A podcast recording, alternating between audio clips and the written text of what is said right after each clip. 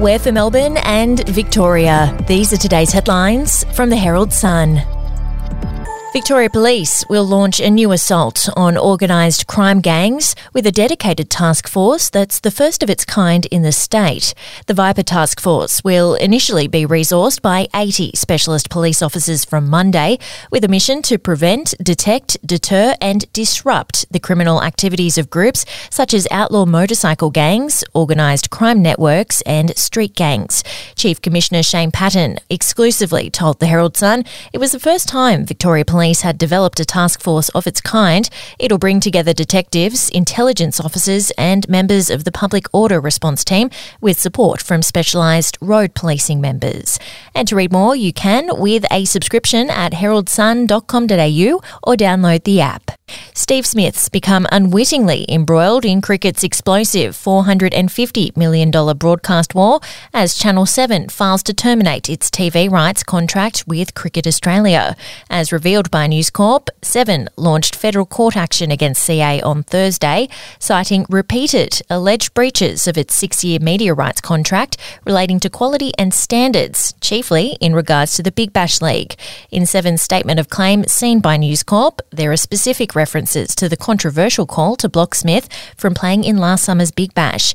Cricket Australia fined back on Thursday, slamming Seven's actions as the already fractured relationship between the governing body and the free to air broadcaster disintegrates into all out war with two years still to run on the TV rights deal. We'll be back after this.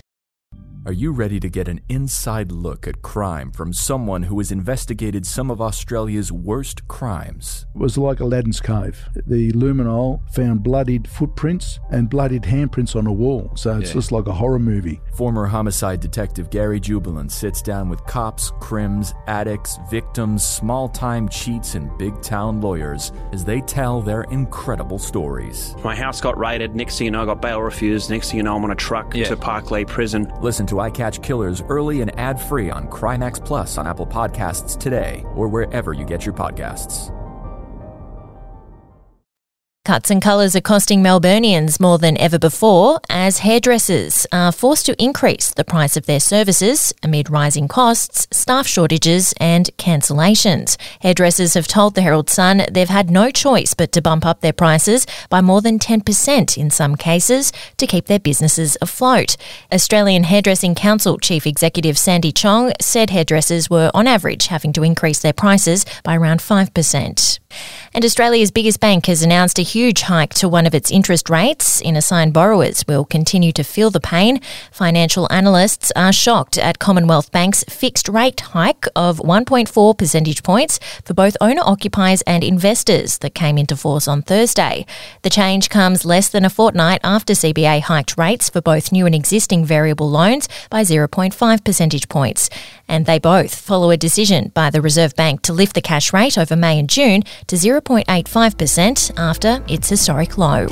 And that's your headlines. For breaking news and updates throughout the day, take out a subscription at heraldsun.com.au and we'll have another update for you tomorrow.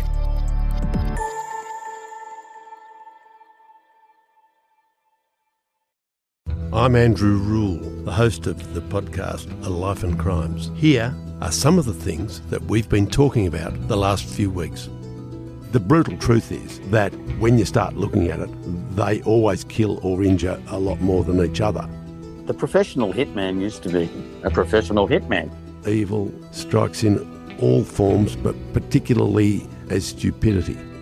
Life and Crimes is available wherever you get your podcasts.